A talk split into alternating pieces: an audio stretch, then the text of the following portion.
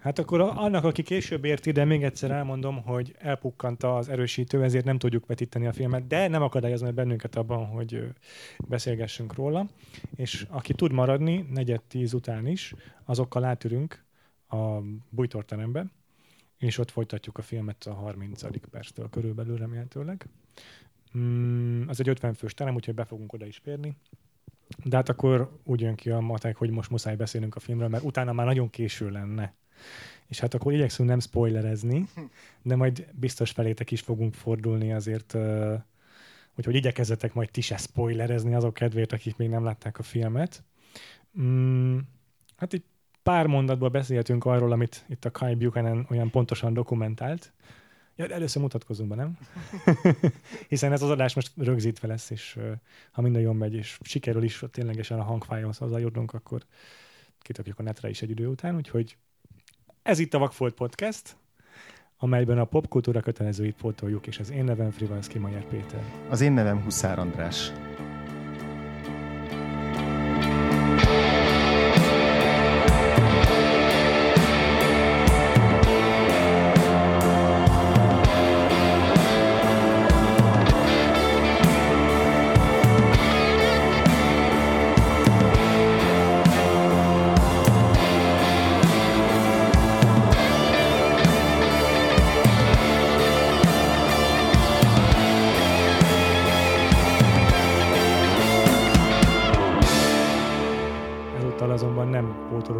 Kötelezőt, hanem sokat szóra megnézzük a Mad Max Fury Roadot, méghozzá a saját hallgatóinkkal. Sziasztok! Tök jók vagytok. A Vakfolt Podcast első nyilvános mozivetítésén, hiszen volt már egy zárt körül a támogatóinknak, ez volt a Matrixos, de arról csöndben hallgatunk, mert az nagyon zárt körül volt.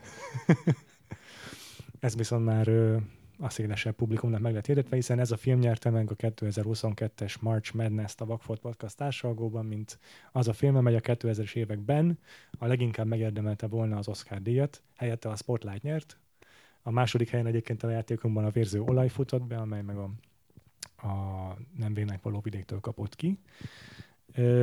De az kétségtelen tény, hogy mind a kettő film nagyon jól nézett volna ki moziban, úgyhogy megígértük, hogy ami nyer, azt mindenképpen veletek fogjuk megnézni, és aztán beszélgetünk róla egy kicsit. Van egy óránk, András, úgyhogy elmerülhetünk benne. Ö, kezdjük azzal, hogy hogy is készült el ez a film. Hát az, e, az első Mad Max film az 79-es. A harmadik, a Beyond Thunderdome, az 85-ös. Tehát kereken 30 év, ugye? 30 év telt el a kettő között, és ugyanaz az ember rendezte mind a négy részt, ez volt George Miller. De ugye a, a, Max Rokatansky-t más valaki játsza. Mm, de azért elég, ide, elég sok ideje dolgozott ezen a produkción George Miller, a Kyle Buchanan könyvéből kiderül, hogy már a 90-es években volt egy tévésorozat verziója. Ez így a, nem tudom egyébként, hogy milyen adom ment volna, de akkor még egy kábel tévé nem nagyon foglalkoztak sorozatgyártással, hogy, én szerintem ez így a Xena, meg a Herkules, meg annak a, az őrvény volt egy ilyen fellendülés, nem vagyok benne biztos, de lényeg, hogy már akkor nem csak hogy sorozatot tervezett George Miller, hanem konkrétan a Fury Road sztoriát akarta megcsinálni sorozat formájában. És akkor már így alakult, hogy legyen egy női, női mellék főszereplő is, csak akkor még nem hívták úgy, hogy Furiosa. De az elég hamar dugába dőlt, hogy már miért azt nem emlékszem. De aztán 2003 környékén Ja, igen, itt még volt egy olyan sztori is, hogy a Warnernél voltak a Mad Max jogai, de aztán kiperelte tőlük a George Miller, hogy, hogy ő birtokolja a Mad Max jogait személy szerint, ami szerintem egy egyedülálló dolog, kb. így a Lucas van még, szerintem így.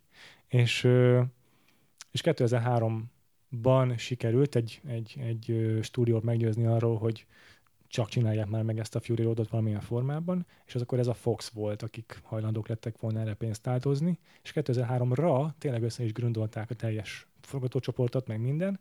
Akkor még úgy volt, hogy Namíbiában forgatják, és és ott volt, ott volt Mel Gibson, most nem emlékszem, hogy akkor, akkor a Furiosa akkori verzióját kijátszott, talán, talán Uma Thurman, de nem vagyok benne száz százalék biztos, de biztos, hogy, hogy egészen konkrétan az, már ott volt, előkészítettek minden, meg voltak építve az autók, minden. Szerintem akkor már egyébként a Charlize Theron már akkor megkeresték ezzel, csak akkor ő még nem akart kötélnek állni. Lehetséges.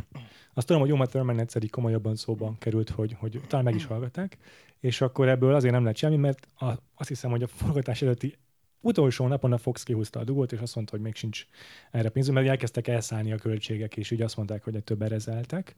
Namíbián azért, Namíbiában amúgy is nagyon költséges forgatni, hiszen nem az van, hogy hogyha valaki lesérül, akkor gyorsan pótolod, mit tudom, hanem az egy komplett hadművelet ott bármit gyorsan kijavítani, megjavítani, szóval, szóval beijedtek akkor a Foxnál. Így a jogok visszavándoroltak természetesen a George Millerhez, és akkor újabb köröket futotta az agyalapítás, csak közben aztán csinált még egy Happy Feet-et, még volt egy olyan elképzelés is, hogy a Fury Roadot megint előkészítették valamikor 2007 környékén, hogy akkor újra nekifutnak, akkor már nem Mel Gibsonnal mert már ki is, ki is futott a korból, tehát ő 2003 után nem is vállalta volna, mert már akkor már 50, 50-hez közelített, és azt mondta, hogy az utolsó, hogy megcsinálom ezt a filmet. Tehát ez, ha ennél tovább késik a forgatás, akkor nem fogom vállalni. Szerintem egyéb okok is közrejátszottak abban, hogy de egyébként egy biztos, hogy aranylelkű emberről van szó, egy, egy semmi rosszat soha nem csinált, úgyhogy nem tudom, mi lehetett pontosan az oka, hogy nem vállalta. De így lett Tom Hardy végül is a, a, a film főszereplője, ekkor már a tényleges tehát 2007-ben már a most látott szereplőgárdával dolgoztak volna, és az is dugába dőlt. Az volt már a, az Ausztrál próbálkozás? Ugye az volt az Ausztrál igen, próbálkozás. Mert ugye a, a George Miller, George Miller ő Ausztrál, és a, az eredeti filmek is Ausztráliába mhm. forogtak, uh-huh. és akkor visszamentek volna Ausztráliába megcsinálni a, a Fury Roadot is, és és akkor volt az, hogy... Hogy 15 éve nem, vagy 25 Igen. éve nem volt akkora eső, nem volt egyáltalán eső. Az is inkább nem tudom, egy héttel a forgatás megkezdése előtt, és hogy így kivirágzott a sivatag. Igen. Lila virágokba borult a komplet sivatag. George Miller tartott szájjal sétált, hogy ez így lehetetlen. Egyébként 150 éve nem volt akkora vihar az egész sivatagban. És akkor azt mondta nekik a Warner, mert akkor már a Warnernél voltak újból, hogy jó, jó, jó, hajlandók vagyunk kivárni a dolgot, neki futhatunk újból, és akkor közben viszont George Miller egyébként ezt úgy akarta megcsinálni, hogy jó, nappal forgatom a Fury Roadot, este meg a Happy Feet-et itt átvezérlem. Hát nem jött össze annyira, tehát a, a, egyrészt túl sok felé osztotta a figyelmét, szétdelegálta három, még két másik rendezőnek a, a, a Happy Feet 2-t, úgyhogy be is bukott ez a film, és akkor egy kicsit így, így elbizonytalanodtak a stúdiónál is, ha jól emlékszem a, a fury kapcsolatban is. Igen, és azt hiszem, hogy egy év múlva mentek vissza megnézni, hogy milyen helyzet Ausztrália, és még mindig ezért csupa virág volt a sivatag, tehát hogy még mindig nem tudtak mit csinálni és, és akkor jött az az ötletük, de hogy akkor ez már úgy volt, hogy ugye a filmnek az egyik legnagyobb erénye, és az egyik legbetegebb dolog így ever, hogy így ténylegesen megépítettek mindent a filmhez, amit, a, amit az összes vorriget, az összes járművet, minden egyes dolgot, gyakorlatilag CGI csak ez a vihar volt, ami tönkretette az erősítőnket. és, és hogy ezt már mind kipakolták Ausztráliába, tehát hogy annyira készen álltak ott a forgatásra, és akkor találták hogy akkor, akkor legyen mégis Namíbia, ami, ja. ami eredetileg ja. volt, és akkor ja. ott 2013-ban uh-huh. Mhm. kezdték el végül Namíbián a, Namíbiában a forgatást, és ez kilenc hónapon keresztül zajlott, és így azóta ugye kijött ez a könyv is, meg kijött egy csomó cikk is, most már így utólag elég sokan mesélnek arról, hogy milyen volt a forgatás, és így eléggé pokolinak hangzik minden, vagy nagyon Igen. sok szempontból így a környezeti hatásokat, tehát így az, hogy ilyen iszonyatosan hideg volt a sivatagban, akkor, hogy gyakorlatilag nem volt olyan, hogy így visszavonultál a szállodádba, vagy a lakókocsitba, hanem ténylegesen ott kint éltek a sivatagba kilenc hónapig, csak nem tudom, ami szomszédos kisvárosban voltak ilyen, ilyen, ilyen házak, a, a, ahonnan szállítgatták őket, és nem tudom, stáb fele beteg lett, tehát hogy ilyen nagyon, nagyon viszontagságos volt a, a forgatás, és plusz meg az összes létező kaszkadőr mutatvány, meg minden, amit látunk, az ténylegesen meg is történt. Tehát, hogy így a más filmekben, nem tudom, egy kaszkadőr mutatványra készülnek egy hetet, és akkor utána leforgatják egy nap alatt, itt meg így minden nap volt négy kaszkadőr mutatvány. és ugye George Millernek a teljes um, hagymázas víziójáról sokat elárul az is, hogy hogy amiket mondasz, hogy tényleg mindent megépítettek, de fejbe vette, hogy az egész filmet szekvenciálisan fogja leforgatni. Tehát a időrendben, úgy, ahogy a filmen látjuk.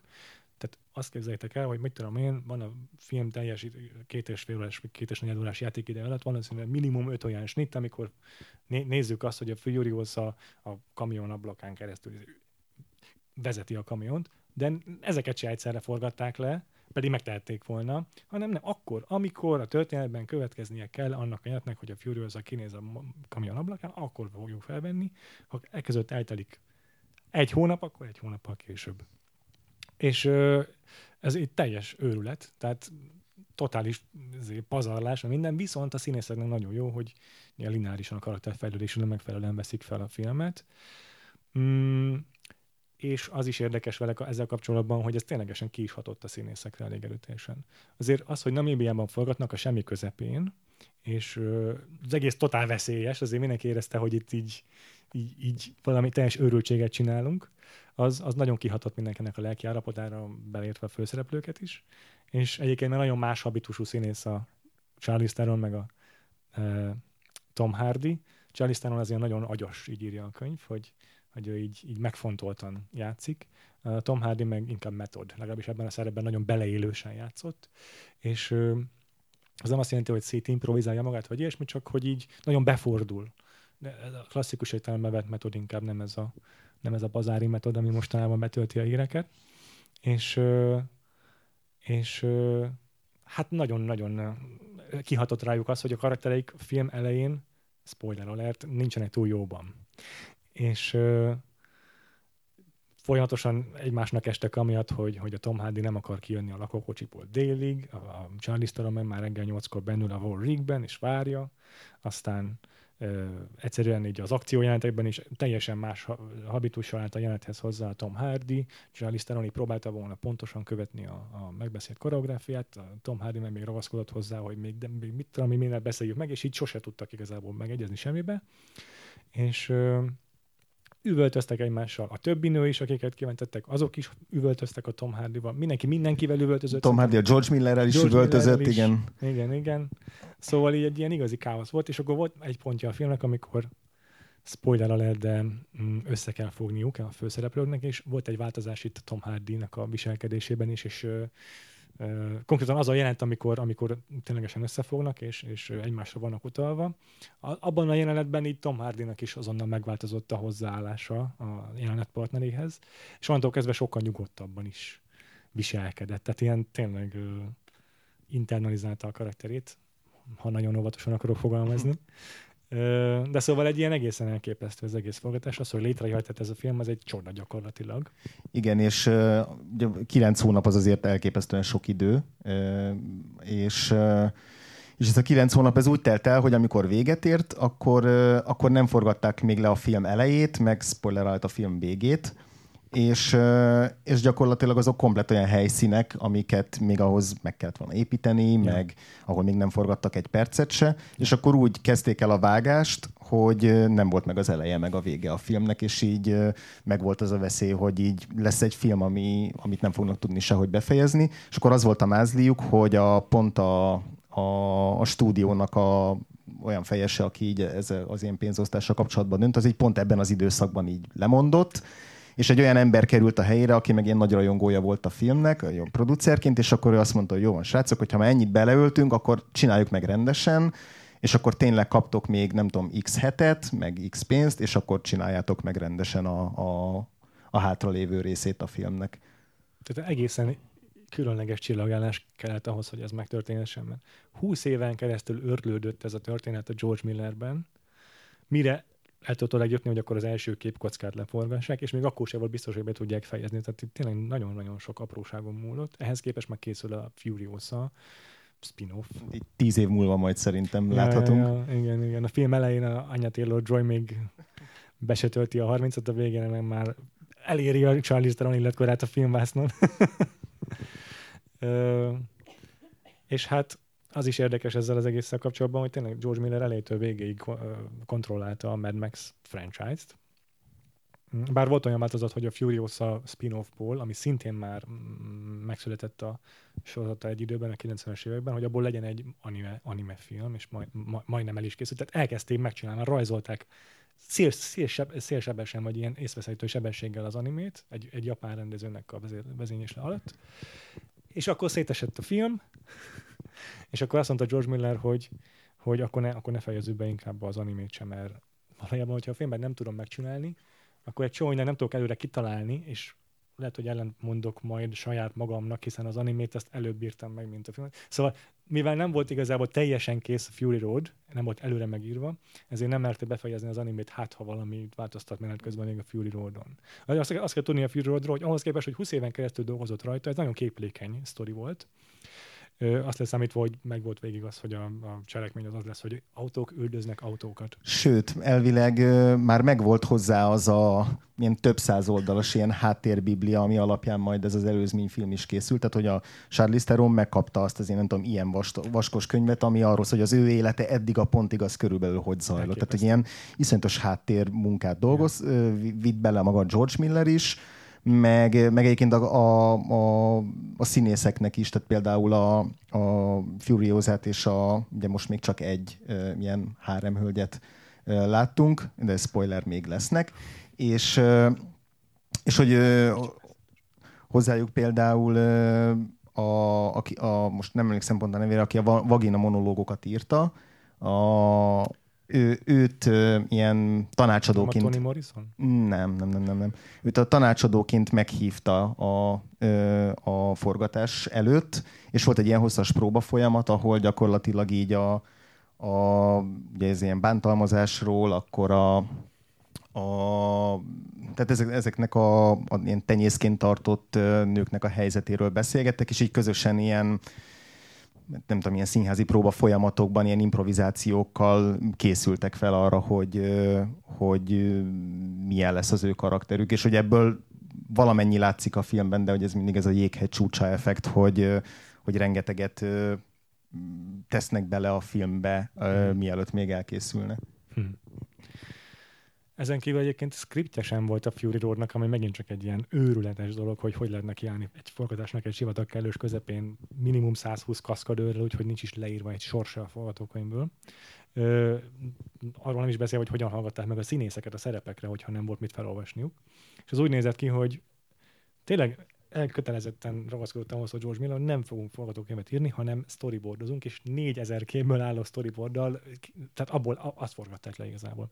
Meg volt rajzolva egy 4000 oldalas képregény gyakorlatilag, és az, az lett a filmnek a forgatókönyve amit aztán persze utólag leírtak scriptként is, tehát valaki azt szépen tra- átírta, azért, hogy a film egyes részlegei tudjanak miből dolgozni, mert hát a kellékesnek tudnia kell végigolvasni, hogy akkor hol, milyen kellékekre lesz szükség, és így tovább az összes többi részlegnek.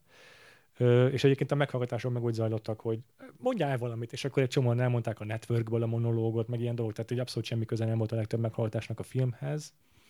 Ö, a, konkrétan a, a Furiosa szerepére jelentkező Zoe Kravitz mondja itt a könyvben, hogy hogy őt például már egy későbbi meghallgatási körben volt egy ilyen chemistry read, ami arról szól, hogy már egy jelenet partnerrel együtt adtok elő valamit, hogy lássák a, a castingosról meg a rendező, hogy amúgy működtök együtt a filmbásznon, és akkor még Jeremy Renner lett volna a Mad Max, mert akkor a Jeremy Renner minden franchise-nak a megörökölője volt, és és nem is a Fury Road scriptjéből olvastak fel, hanem ebből, az, ebből a Furious spin-offból előre. Tehát még nem is létezett az a film még csak papíron, abból kellett valamit felolvasniuk, és a Mad Max, tehát a, a, a, a Jeremy Renner nem is Mad Max szerepét játszotta abban a, abban a jelenetben. És tehát így, így futottak neki a filmnek, hogy még script sem volt, és mondom, én, én máig nem tudom ezt felfogni, az hogy tudod nem csak hogy elkészülni, de hogy egy koherens egészet alkotni, aminek még gyakorlatilag mondani valója is van. Jó, a története nem a legvaskosabb, ezt sose vitatta senki, de hogy annyi mindenről szól igazából. Beszéltünk kicsit erről is szerintem. Uh-huh. Kezdte. ja, ugye van ez a, van ez a közkeletű ilyen ö, ellenírva filmmel szemben, hogy hát ez a film ez csak arról szól, hogy mennek végig a sivatagon, aztán spoiler, visszafordulnak. Tehát, hogy hogy, hogy ez a film ez ennyi, és ugye mondjuk a cselekményt ténylegesen le lehet írni ilyen módon, de hogy Egyébként ugye azért egy zárójelben egy legtöbb akciófilmnek is hasonlóan ö, egyszerűen le lehet írni a, a cselekményt, és hogy közben viszont ö, szerintem elképesztően okosan épít, építi fel a film a karaktereit, a világát és a, a motivumait. Tehát, hogy már ebben az, az eddig látott ilyen, nem tudom, 25-30 percben, így egy-egy jelenetben, meg egy-egy párbeszédben fel tudják villantani azt, hogy mi ez a világ, amiben járunk, ö, mi az a hierarchia, mi az az elnyomó rendszer, amiben létezünk, ki ez a Furiosa, tehát volt eddig, nem tudom, három mondata körülbelül a filmben, vagy négy, és így kb. pontosan tudjuk már most, hogy így ja. legalább azt, hogy milyen karakter, vagy milyen jellem. És, és hogy én emlékszem például, amikor először láttam ezt a filmet, akkor így az első öt percben egy büdös kukot nem értettem. Tehát, hogy annyira vad volt az, hogy ahogy, ahogy bevezet minket így a, a, a hadifiúknak a világába, meg az az üldözéses jelenet a film legelején, mielőtt még a főcím annyira megjön. sűrű, meg annyira gyorsan történik minden. Igen, hogy, hogy egy, ilyen, lehetetlen egy ilyen iszonyatos káosz, és újra nézve például az is teljesen tiszta. Tehát, hogy ott is teljesen világos minden ami, minden, ami történik, és hogy milyen információkat ad át a, a film már így az első öt percben. És aztán körülbelül egyébként pont erre, erre az időszakra tisztult le nekem már az első nézésnél is az, hogy most már ilyen nem, nem, nem vagyok ilyen feszült attól, hogy próbálom követni a filmet, vagy próbálok rohanni a film után, miközben az száguld előttem ilyen 200 km per órával, hanem így beérem a filmet, és körülbelül most már így itt is nyugszik meg először a film, és itt kezd először tényleg így megállni, és konkrétan karakterizálni, yeah. meg, meg, meg párbeszédeket építeni. És hogy, és hogy eddigre meg már igazából már, már szépen így kor, tehát így, így elhelyezett engem a, a saját koordinátorrendszerébe, és hogy mindezt ilyen iszonyatosan nyaktörő tempóban, mm. minimális ilyen expozíció, tehát hogy nincs az, hogy így megáll egy szereplő és elmondja nekünk, hogy, mm. hogy egyébként van ez a skulófar, meg van ez a gázváros, és van egy ilyen rendszerünk, hogy így egymásnak adunk erőforrás, csak annyit mond, hogy elküldtük a kombolyt Igen. a gázvárosba, és így ebből nekünk le kell venni, hogy itt pontosan mi, mi ennek a szerepe. Igen. Az elsőre biztos, hogy rajtam is így végig folyt ez a film, tehát így mint ez a viharra a szereplőkön így kb. így végig, végig gyalult engem is, és örültem, hogy valamit felfogtam, valamit látok. De, viszont, de attól még az élmény maga az, az ilyen elsőprő volt, de egyébként emiatt meg is néztem rögtön még egyszer a mozival. Mm, és, és tényleg egyetértek abban, hogy már az első perctől világos, hogy milyen effektíven építi a világát ebben a filmben a George Miller. Egyébként ez a, tri- a korábbi trilógiára is viszonylag jellemző, bár, bár erről van egy tök jó cikke a, a egykori vendégünknek és leendőbeli vendég, leendő, vendég, leendő vendégünknek, a ö, Balázsnak az epic.hu-n, aki a nyelvezetéről írt a filmnek, meg a Mad Max filmeknek a, nyelvezetéről. Farkas Balázs. Farkas Balázs. És ö, ebben nem teljesen konzisztens mind a négy film, de abban mindenképpen egyetértenek a filmek, hogy csomó nagyon invenciózus nyelvet használnak, rengeteg az ilyen degenerálódott angol kifejezés, amik pont attól lesznek nagyon sokat mondóak, hogy mennyire primitívek, és a nevek is ugyanilyen izgalmasan vannak kitalálva. Ez, egy nagyon, ez már önmagában egy világépítés, hogy látjuk, hogyan, hogyan korcsosul el a nyelv, és hogy melyek azok a kifejezések, amelyek ilyen fogalommá válnak ebben a világban. Mm. És ez, ez, ezt a negyedik rész abszolút a csúcsra járatja, tehát a korábbiakhoz képest itt aztán tényleg masszívan kapjuk ezt a fajta világépítést és ez, ez, ez egyből megfogott engem is, hogy, hogy annyit mondanak, hogy Bullet Farmer, és így, így padlót fogok, hogy ez mennyire zseniális eh, figura, és nem kell hozzá felépíteni semmilyen háttérsztorit, csak a név, meg egy, meg egy, egy vizuális ikonográfia, ami társul hozzá, és, és azonnal, azonnal tudom, hogy mi, mi ez az egész, ahol el vagyok helyezve, ez az egész világ. Igen, én konkrétan, amikor megnéztem ezt a filmet annak idején, akkor, akkor még nem láttam a, most gondolkozom, hogy láttam-e az első Mad Max filmet, de hogy, de hogy szerintem még az se. Tehát azt hiszem, hogy nekem ez volt az első Mad Max filmem annak idején. Yes, mert nekem kimaradt az így, nem tudom, tínédzser korba, tehát hogy így, és akkor előtt próbáltam így puhatolózni, mert ugye ezt Kámban mutatták be ezt a filmet, és akkor hogy kérdezgettem azoktól az ismerőseimtől, akik már így ott látták, hogy de egyébként ezt így be lehet-e ülni erre csak úgy, vagy, vagy nagyon meg kell előtte nézni, és nem tudom, pont nem volt időm előtte ledarálni az első három filmet, és hogy, és hogy így megvolt bennem az itt, amikor néztem a, néztem a Fury Roadot, hogy így most vajon mennyi lett az az információ, amit nekem tudnom kéne, a, mondjuk arról a néha ilyen felbukanó kislányról, aki már a film elején is megjelenik el látomásként, hogy ez, ez egy korábbi filmnek a, a leszármazottja-e, vagy, vagy hogy vagy egy flashback olyasmivel, amit, amit, de igazából semmi. Tehát annyit kell tudni, hogy van ez a Mad Max. És az elején ez a kis monológ, ez jól összefoglalja azt, amit tudni kell ehhez a filmhez a korábbiakból igazából. Igen. igen Gyakorlatilag az igen. első részt elég tudni. Azért nagyon érdekes itt az, a, a, az előzményeknek a, a folyamatossága vagy folytonossága. Az első rész igazából annyira minimális költségvetésű, nem tök jól lehet összehasonlítani mondjuk a Sam Raimi féle Evil Dead 1-2-vel, hogy nagyon látszik, hogy iszonyat kevés pénzből készültek el, csak így kimentek így a, a, a pusztába, és akkor a, amit meg tudtak csinálni kaszkadőrökkel, azt gyorsan felvették, meg valami sztorit azért oda kamusztak hozzá. De igazából az első Mad az még a Márkal, ez nem tíz évvel ezelőtt állítottuk meg, hogy ez egy preapokaliptikus film, mert hogy ott még nem is jön nagyon szóba olyasmi, hogy itt vége van a világnak, csak így látszik, hogy kezd széthullani a civilizáció, hogy repedezik. De hát még van a sheriff, meg van igazságszoltatás, meg minden. De azért már most is megjelennek ezek a, ezek a bizarr mm, esenden maszkos fejek, meg hasonló. És akkor a második rész már tényleg expliciten azzal kezdődik, hogy akkor itt vége van a világnak, azért háborúk törtek ki, meg az olajért, meg hasonlók. Igazából az se teljesen posztapokaliptikus, mert csak arról van szó, hogy zajlanak az olajért a háborúk, meg valami hasonló, nem emlékszem pontosan mm. már az előzményére, de hogy így nagyon apró kis ecsetvonásokkal festi fel az, hogy itt lezajlott egy világvége, egy pusztulás. És hát ha abból indulok ki, hogy ki mennyi idős, akkor az első Mad Max-ben a, a Mel Gibson 23 éves lehetett körülbelül. Akkor mutatták be a filmet, mikor 23 éves volt. Ez volt 79. 85-ben volt 28 éves talán. 27 talán.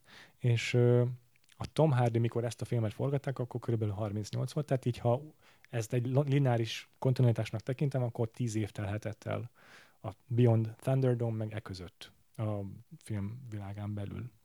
De igazából, mintha egy két generáció felnőtt volna, mert hogy már annyival korcsabban beszélnek, beszélnek az emberek, meg itt a vorbolyok, azok már szinte biztos, hogy ilyen apokalipszis utáni valakik. Meg ugye mondják is itt már az elhangzott a filmben, hogy Fukushima Kami Crazy, és a Fukushima az 2010, szóval pont a film előtt történt nem sokkal, úgyhogy uh, itt azért keverednek ezek az idővonalak szerintem egy csöppet. De, de ugye itt a warbolyok azok tényleg ebből a minimális információ valamit meg tudunk róluk, hogy Half-Life-juk van, meg vérátültetésre, vagy vérátültetésre van szükségük. Ezekből is, ebből a két dologból, ebből a két apróságból is egyértelművé teszi a film, hogy radioaktív sugárzás miatt ők rákbetegek. És nekik folyamatosan transfúzióra van szükség az, hogy életben maradjanak. Ez amúgy onnan jön, hogy a George Miller tényleg egy orvos, akinek diplomája van, és tevékenykedett orvosként, miatt filmezni kezdett volna, és hát innen jött neki az ötlet, hogy, hogy ez, ez régóta, régóta kísértette ez a gondolat, hogy ilyen warrior bolyok, ezt még annak idején nevezte el, legyenek a, a, az ilyen balhallába kívánkozó, halált megvető figurái a, a, a gonosztevőnek, mert hogy nekik már olyan közel van a halál, hogy, hogy ö, számukra már az élet nem ér semmit.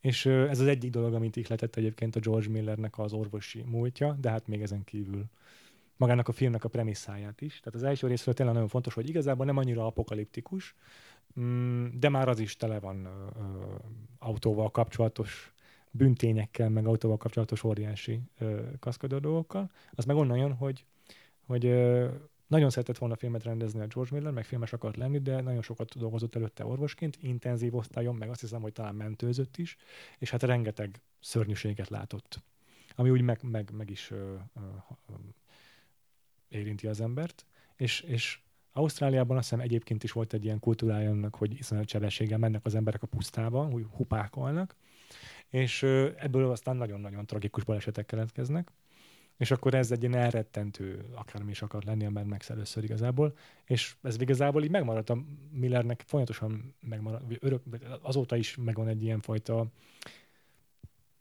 humanizmus, vagy nem tudom micsoda, hogy ő igazából nagyon pozitív csáv, egy nagyon-nagyon életigenlő figura, aki egy ilyen agybeteg, posztapolitikus vízióban magyarázza el azt, hogy ő mennyire uh, uh, rossz dolognak tartja az autókkal való ö, ökörködést. Köz, közben meg olyan, mint a kisgyerek, aki beszabadul a matchboxai közé. Tehát, hogy az meg a másik része, hogy közben meg így nem csak a, a filmbeli hadifiúk fetisizálják az autókat, hanem valamilyen szinten ő is. Tehát, hogy azért azok, azok hát, a... Igen, nem azok... épít senki két emeletes ezért, kamiont, ami amint tornyosulnak a, a hangfalak, tehát ha nem élvezi. Igen. Ez igaz.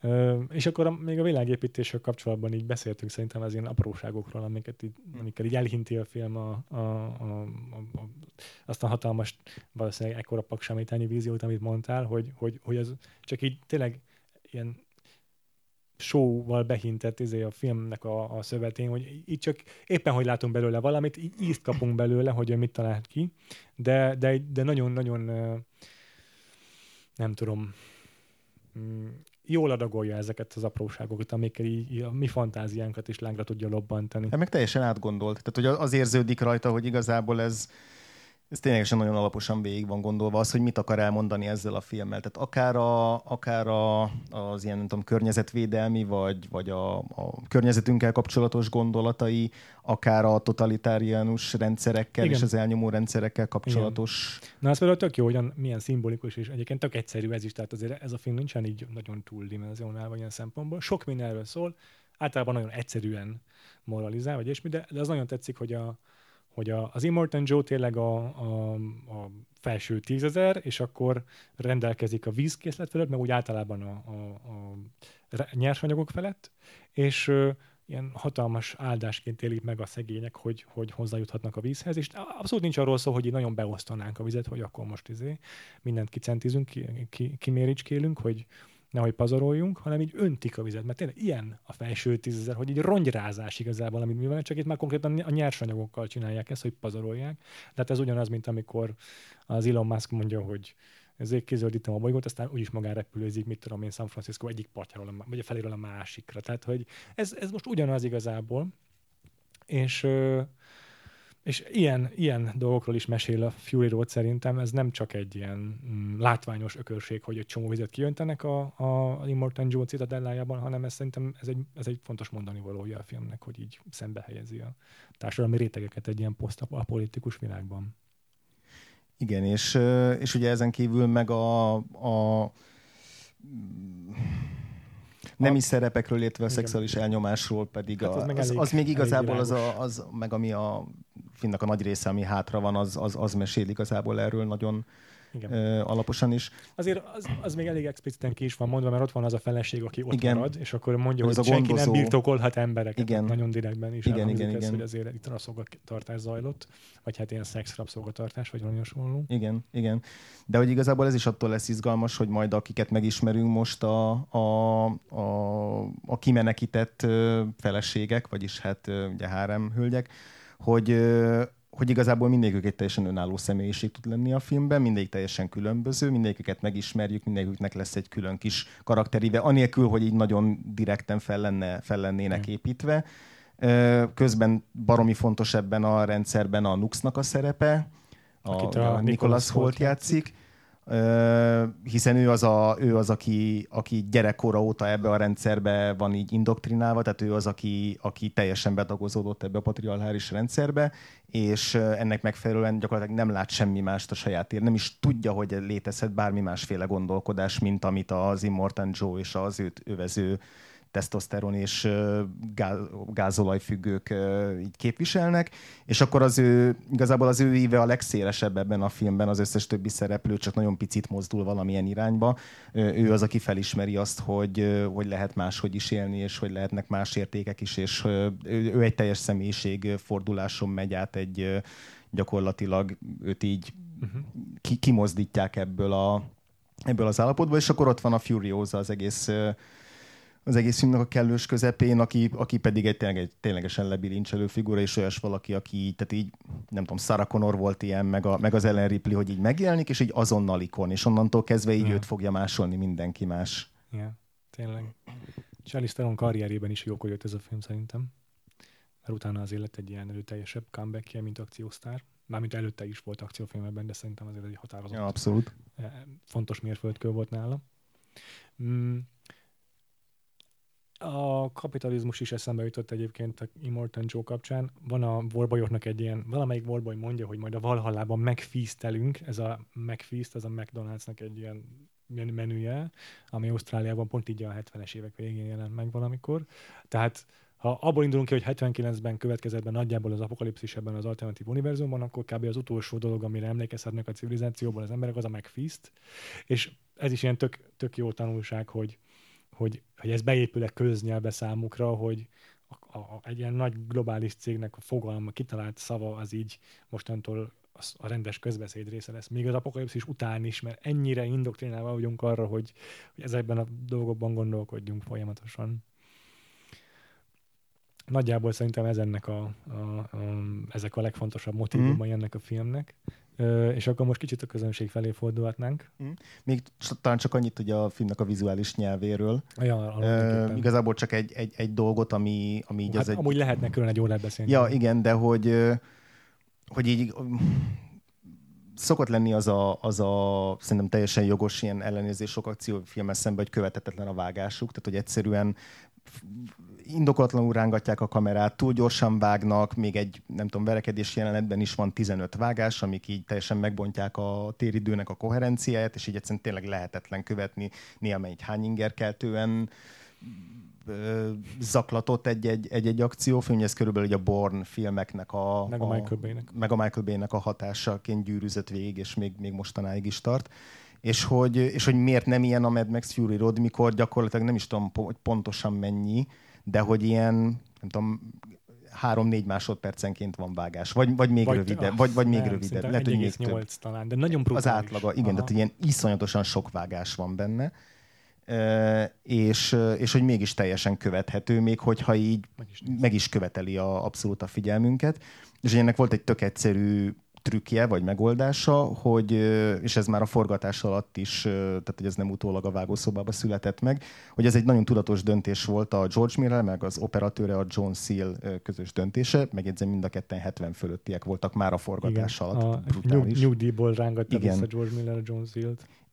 Hogy az a, az a döntésük volt, hogy hogy minden kompozíciónál középre fogják helyezni azt az információt, ami vizuálisan fontos a nézőnek. Tehát ami, ami, amit, amit meg kell, hogy értsenek, és meg kell, hogy figyeljenek. És ez, hogyha megnézzük, ez ténylegesen szerintem körülbelül minden, minden snitnél ténylegesen megfigyelhető, hogy, hogy egy ilyen, mint például az az autós üldözés, és amikor a kis sündisznok megtámadják, vagy a héják megtámadják itt a, itt a konvojt, és abban az akciójelenetben is, tehát iszonyatosan sok a vágás, gyakorlatilag egyik autóról, egyik robbanásról, egyik vizé, leugró vorbolyról vágunk a másikra, de hogy ezekben a villámgyors vágásos pillanatokban mindig a kép közepén marad az az információ, ami, ami nekünk, amire nekünk szükségünk van, és emiatt aztán tökéletesen követhető az, hogy pontosan mi ja, történik. Ja. Megnéztem gyorsan, és mindketten, mindketten igazat mondom, mert 2,9 másodperc az átlagos vágáshoz, és a medián vágáshoz az 1,8 másodperc, tehát a film vágásainak, vagy a snitjainak a fele, az kevesebb, mint 1,8 másodperc hosszú.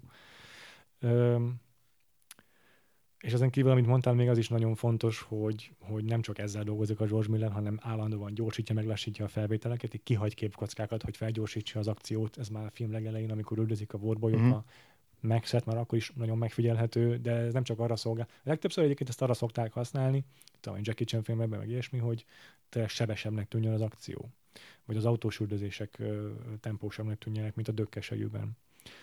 És de itt nem csak ez a cél, hanem ez inkább stilisztikai e-, elem. Szerintem egy csomószor egyszerűen ettől így kaotikusabb lesz a film, meg ilyen még, még zaklatottabb attól, hogy így Max arca így ugrik egy izét, egy, egy kicsit a képkockák között ilyen, ilyen szélsebesen, meg így bele a kamera felé izé, olyan hirtelen sebességgel mozdulnak meg az arcok. Tehát van egy ilyen még öm, impulzívabb hatása ennek a filmnek ezáltal. De, de tényleg a film egész végéig ez nagyon gyakran használja ezt a megoldást, hogy kicsit néha lelassítja a felvétel sebességét, néha meg felgyorsítja és kivesz képkockákat. Igen, és még egyszer, tehát, hogy tényleg mindent felépítettek, és és mindannyian kim voltak itt. Tehát ez, ez annyira isteni lehetett. Tehát, hogy tudom, hogy biztos, hogy pokoli lehetett ezt végigcsinálni, de hogy, de hogy ez egy mennyország. Tehát, hogy komolyan az, ja. az, hogy, az, hogy kimegyünk a sivatag közepére, és felépítjük ezeket a, pedig nem vagyok én nagy automániás, de hogy, de tényleg itt, itt még bennem is megvan az, hogy így... Az hogy a Max így, Interceptorja ott van a film legjobb, a filmtörténelem legjobb a járművei között.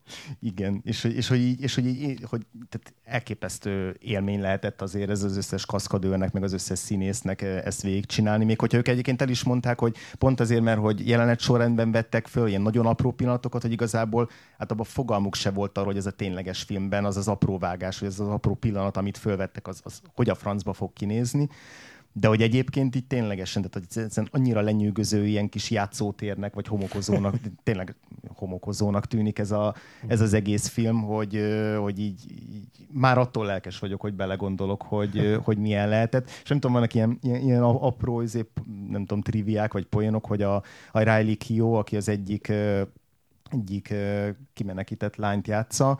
Ő ezen a forgatáson jött össze a férjével, aki egy kaszkadőr volt, és az egyik jelenetben, ahol így egy kaszkadőr egy ilyen hatalmas póznáról így, így ráveti magát azóta, és egy kirántja onnan, az így ő. Tehát ezt majd érdemes ezt a folytatásba figyelni. Nem tudom, ez most csak egy apró random dolog, ami eszembe de hogy így nagyon tetszenek ezek a kis ilyen izé, színesítő sztorik, miközben mondom, valószínűleg így ténylegesen, akik ott voltak, azok így a napok egy részét azt én kincszenvedésnek élték át, hogy így Jézusom, Igen. mi a francot Igen. csinálunk mi És nem tudják, hogy miért van az a jelenet Igen. a filmben, nem értik, hogy most pontosan mit és is csinálnak. Igazából szerintem minden filmben lehetnek ilyen pillanatok, amikor a, színészek meg a stábtól elgondolkoznak, hogy vajon amit csinálunk, az most tényleg zseniális, vagy, vagy egy teljes káosz lesz. Szerintem inkább itt utóbbi felé hajlott a többség. És hogy itt, itt, itt szerintem minden egyes nap kilenc hónapon keresztül feltették a, a kérdés maguknak, hogy most valami nézhetetlen, elképesztő őrületet csinálunk, aminek semmi értelme nem lesz. 400 órányi filmet forgattak ehhez, a, ehhez, a, ehhez a filmhez, ami önmagában embertelen feladat megvágni. Általában ilyenkor bevonnak még plusz két vágót, hogy talán a nyersanyagot fel tudják dolgozni. A filmnek a vágója Margaret Sixel, aki George Miller felesége, saját maga három hónapon keresztül nézte az összes felvételt, és utána kezdett csak el vágni.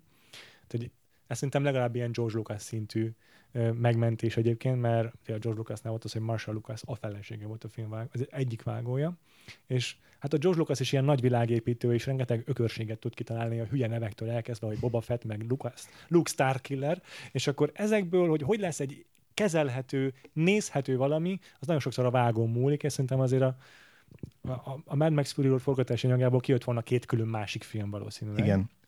Úgyhogy ez, ez, ez abszolút szerintem azért a Margaret Sixen érdeme is, hogy ez egy ilyen nézhető és, és logikusan követhető valami lett. Igen, és ugye a, a, az Oscar díját adón, ahol meg is kapta a legjobb vágásnak járó Oscar hát hat a film. nyert a film, igen. csak a legnagyobb díjakat, nem hát, tudom, színészeket, igen. meg rendezőt, azt nem. Igen, a színészekre nem is jelölték, de mm-hmm. igen, igen. Mm-hmm. És akkor így, akkor a különböző státok, akik kimentek átvenni az díjat, így mindegyikükön látszik, hogy egyébként ilyen teljesen zakkantak. Tehát, hogy ebben azért valószínűleg van igen, hasonlóság, hogy igen. Ki. Maguk igen. is most jöttek ki a sivatagból. Teljesen. És egyébként a, a, a felé fordulok most, akkor még utolsó kérdéssel, András, még egy pár percünk van, Jó. hogy ugye a könyv elején fel vannak sorolva a szereplők, ilyenek vannak, hogy Koma, The Doof Warrior, ő az, aki zenél, ő az, aki valószínűleg, amikor a húrok közé csap, akkor a banda összes tagja egyből kap egy D8-at sebzésre. Ö, akkor van a The People Eater, Immortan Joe, az mindenki tudja. Ö, akkor a nők nevei is ilyenek, hogy Capable, meg Toast the Knowing, amit én nem tudom. Ő tudja. akkor fan- fantasztikusak egyébként a nevek szerintem mind. Nagyon beszédes egy csomó. A Vuvalini az egy tökéletes név a, a később majd megismert női karakterek számára. Ha te a Mad Max világában nél neked, mi lenne a neved? Ezen gondolkoztam én manap közben, mert tudtam, hogy föl fogod tenni ezt a kérdést, vagy sejtettem, hogy az biztos, hogy onnan, kezdett, hogy onnan kezdtem, hogy neurotikus, és ehhez kerestem valami olyan, valami olyan szót, ami erre rímel, uh-huh. És a angolban szerintem így a neurotik mechanik az teljesen jól hangzik, tehát hogy én így lettem volna izé a, a vorbolyok táborában az az ember, aki folyt, folyton panaszkodik, és folyton aggodalmaskodik ez azon, hogy most biztos, hogy elég lesz az a benzin, amivel elindultak, meg hogy tehát ugye ez a, én valahogy most ennek tudom elképzelni magam. Igen, ez jó. Olyan szereped lenne, mint itt az organik volt az orvos, csak te a gépek. Igen, igen, igen. Ne is te? Én nem, nem gondoltam túl a dolgot. Slim Pete. Egyszerűen. és akkor felétek is fordulok, hogy egyrészt az a kérdésem, hogy nektek mi a teóriátok, hogy mi az, ami ezt a Mad Max franchise-t ilyen különlegesé, vagy egyedivé, vagy azonosíthatóvá teszi. Mitől ez nem csak egy ilyen bármelyik posztapokaliptikus világ, hanem ez a Mad Max. Ez, mik azok a fontos elemek szerintetek a Mad Max-ben, amelyek ezt a ikonikus franchise-et teszik, ami még 30 évvel, amire még 30 év elteltével is beülünk a negyedik részére, és nektek mi lenne a Mad Max nevetek? Tehát, hogyha van kérdésetek, vagy erre válaszolnátok, akkor, akkor először kezdjétek azzal, hogy mi a Mad Max nevetek, és utána. Kinek van esetleg valami, amit fontosnak tart a Mad Max filmekről, amit nem mondtunk el, és nagyon fontos jellemzője ennek a franchise Vagy ki a kedvenc karakteretek a filmből? Ki legjobb név?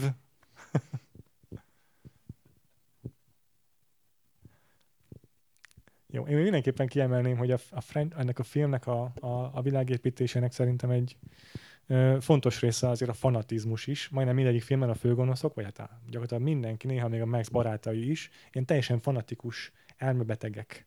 Tehát ezért ez egy, ez egy egyedi része a, a Mad Max-nek, mert most akárhány posztapokaliptikus dologra gondolok, nem, nem, nem fontos, nem alapkellék az, hogy, hogy megszállott őrültek legyenek a, a, a, a film szereplői, de itt a franchise-on ez abszolút végigvonul, hogy, hogy egyre inkább fanatikus és egyre inkább vallásosak ezek a gonosztevők igazából, és itt a negyedik részben meg aztán már, már, már végképp vallási szisztémájuk van mindenük kidolgozottan. Ja, Igazából én is tudom a választ hogy arra, hogy, hogy miért, miért ilyen örökérvényű, de egyébként az eredeti trilógiát tekintve biztos, hogy azért nagy szerepet játszottam, vagy Mel Gibson, aki, mint tudjuk, soha nem tett semmi rosszat, hogy ő, ő azért egy, pont ezt a fanatizmust, ezt az ilyen tébolyul tekintetű fanatizmust, ezt nagyon-nagyon jól tudja hozni, és hogy, és hogy azért egy, egy ilyen fő alak, aki ennyire ja ennyire magnetikus és ennyire, tehát gyakorlatilag egy személyben meg tudja testesíteni azt, ami a film egésze. Tehát az, hogy ez, ez a film ez egy teljes téboly, de mégis működik. Ezt a, a Mel Gibsonnak a, az alakítása is ja. magán hordozza, és nem tudom, ez, ez biztos, hogy teremt egy ilyen egységet, amitől ja. ilyen nagyon, ja. nagyon élvezhető, és hogy tök érdekes, hogy ebben a filmben meg a ugye mert a maga a címszereplő az egy mellékszereplő lesz, és a Furiosa meg egy teljesen másfajta karakterként testesíti meg azt, amit ez a film képvisel. Uh-huh. Igen. Na jó, van-e bárki, aki szeretne hozzászólni, mert lassan átmehetünk a moziterembe is folytatjuk. thank you